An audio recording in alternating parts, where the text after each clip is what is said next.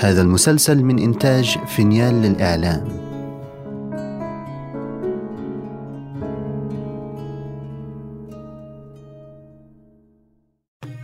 كان يا مكان في بعيد البلدان. ملك يسهر ولا ينام إلا على قصص الإنس والجان. وبلغني أيها الملك السعيد أن زمرد مكثت بعد ذلك شهرا كاملا وهي بالنهار تحكم بين الناس وتأمر وتنهى وبالليل تبكي وتنتحب على فراق زوجها علشار ولما هل الشهر الجديد أمرت بمد الصماط في الميدان.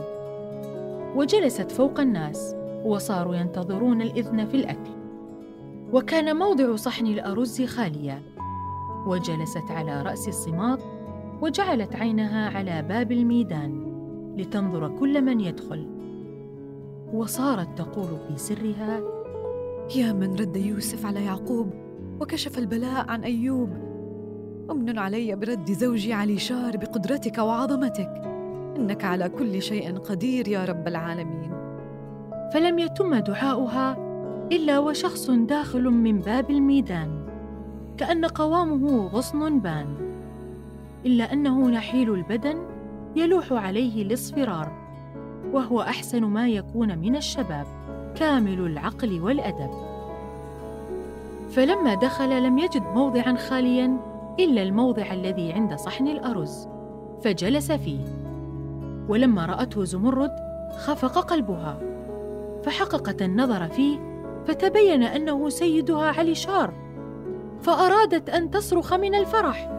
ولكنها ثبتت نفسها وخشيت من الفضيحة بين الناس. ولكن تقلقلت أحشاؤها واضطرب قلبها فكتمت ما بها. وكان السبب في مجيء علي شار أنه لما رقد على المصطبة ونزلت زمرد واخذ هجوان استيقظ بعد ذلك فوجد نفسه مكشوف الرأس فعرف أن إنسانا تعدى عليه. وأخذ عمامته وهو نائم. فقال الكلمات التي لا يخجل قائلها وهي إنا لله وإنا إليه راجعون. ثم إنه رجع إلى العجوز التي كانت أخبرته بمكان زمرد وطرق عليها الباب. فخرجت إليه فبكى بين يديها. ثم أخبرها ما حصل له فلامته وعنفته على ما وقع منه. وقالت له إن مصيبتك وداهيتك من نفسك. وما زالت تلومه حتى وقع مغشيا عليه. فلما أفاق من غشيته رأى العجوز تبكي من أجله وتفيض دمع العين فأنشد هذين البيتين. ما أمر الفراق للأحباب وألذ الوصال للعشاق. جمع الله شمل كل محب. ورعاني لأنني في اشتياقي.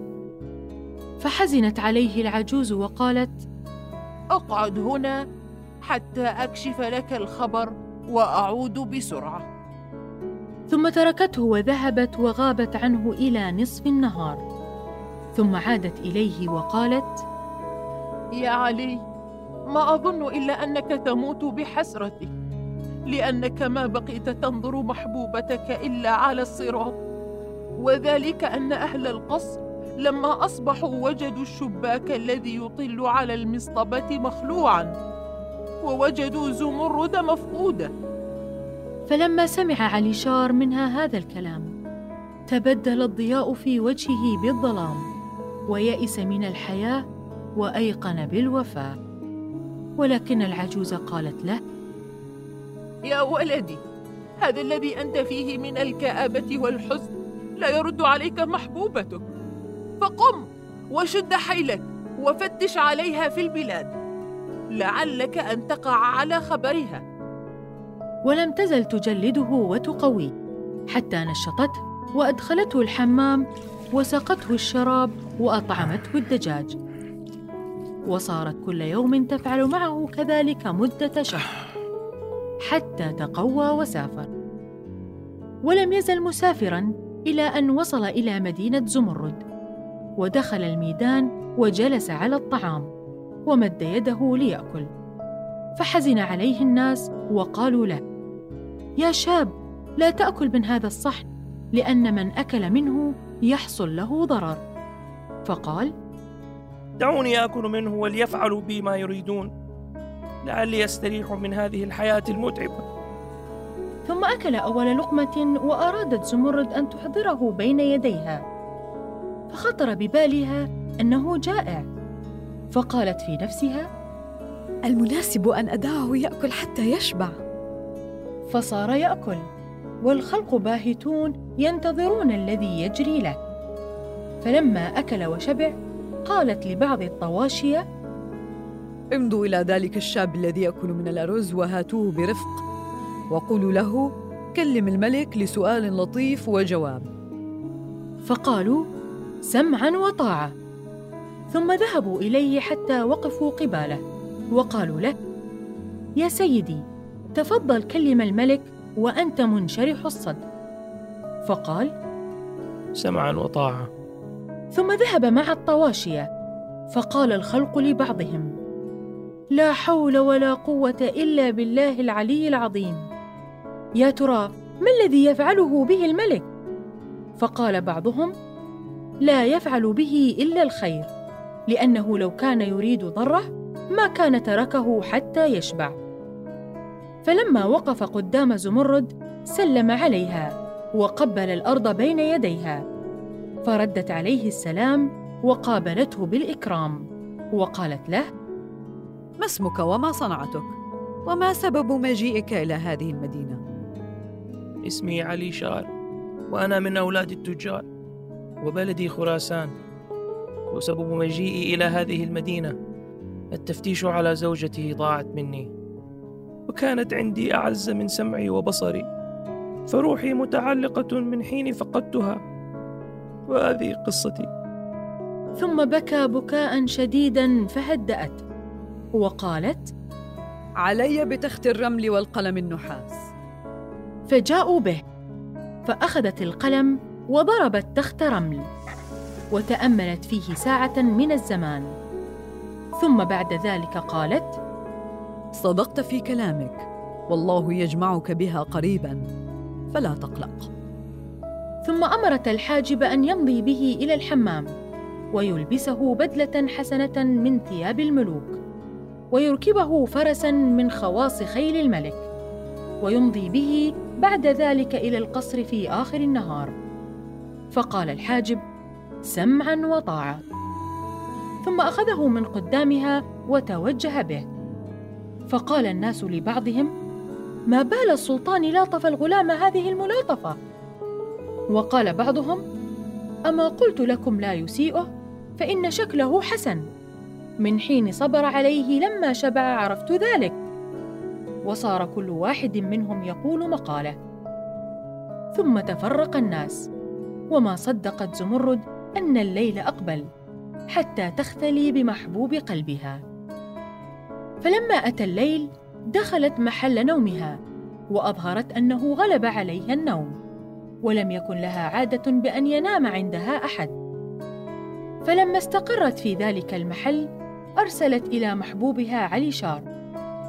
وقد جلست على السرير والشمع يضيء فوق رأسها وتحت رجليها والتعاليق الذهب مشرقة في المحل. فلما سمع الخدم بإرسالها إليه تعجبوا من ذلك وصار كل واحد منهم يظن ظنا ويقول مقاله.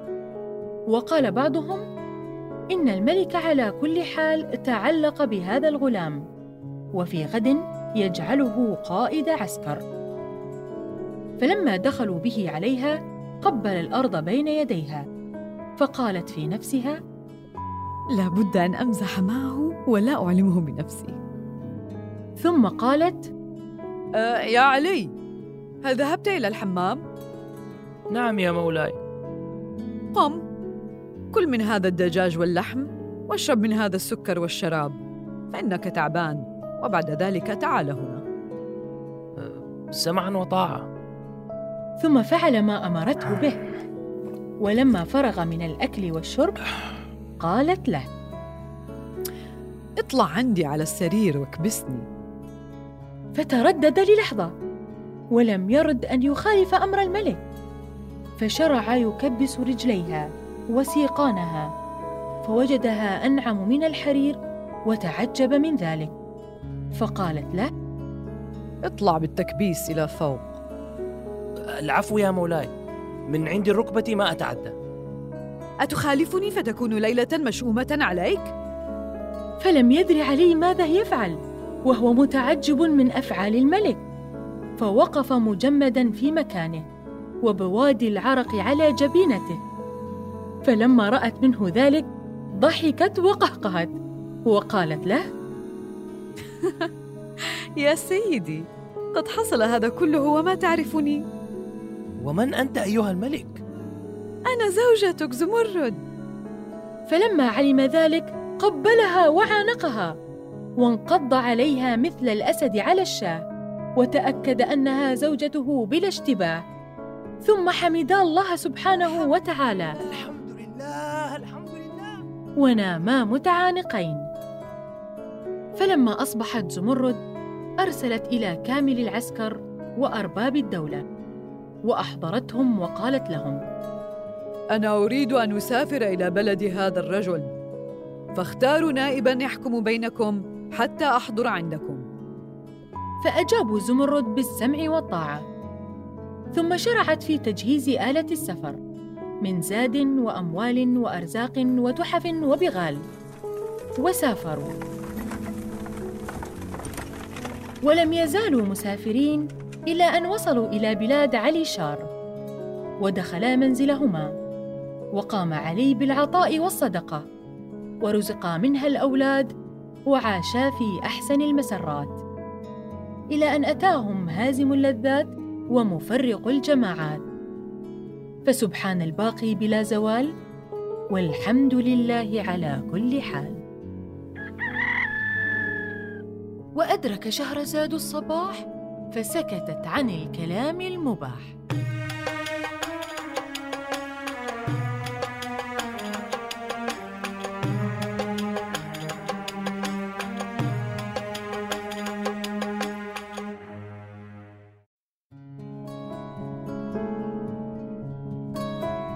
إذا استمتعتم بهذه الحلقة لا تنسوا الاشتراك لبث المسلسل ومتابعتنا على جميع منصات السوشيال ميديا. التفاصيل في وصف الحلقة.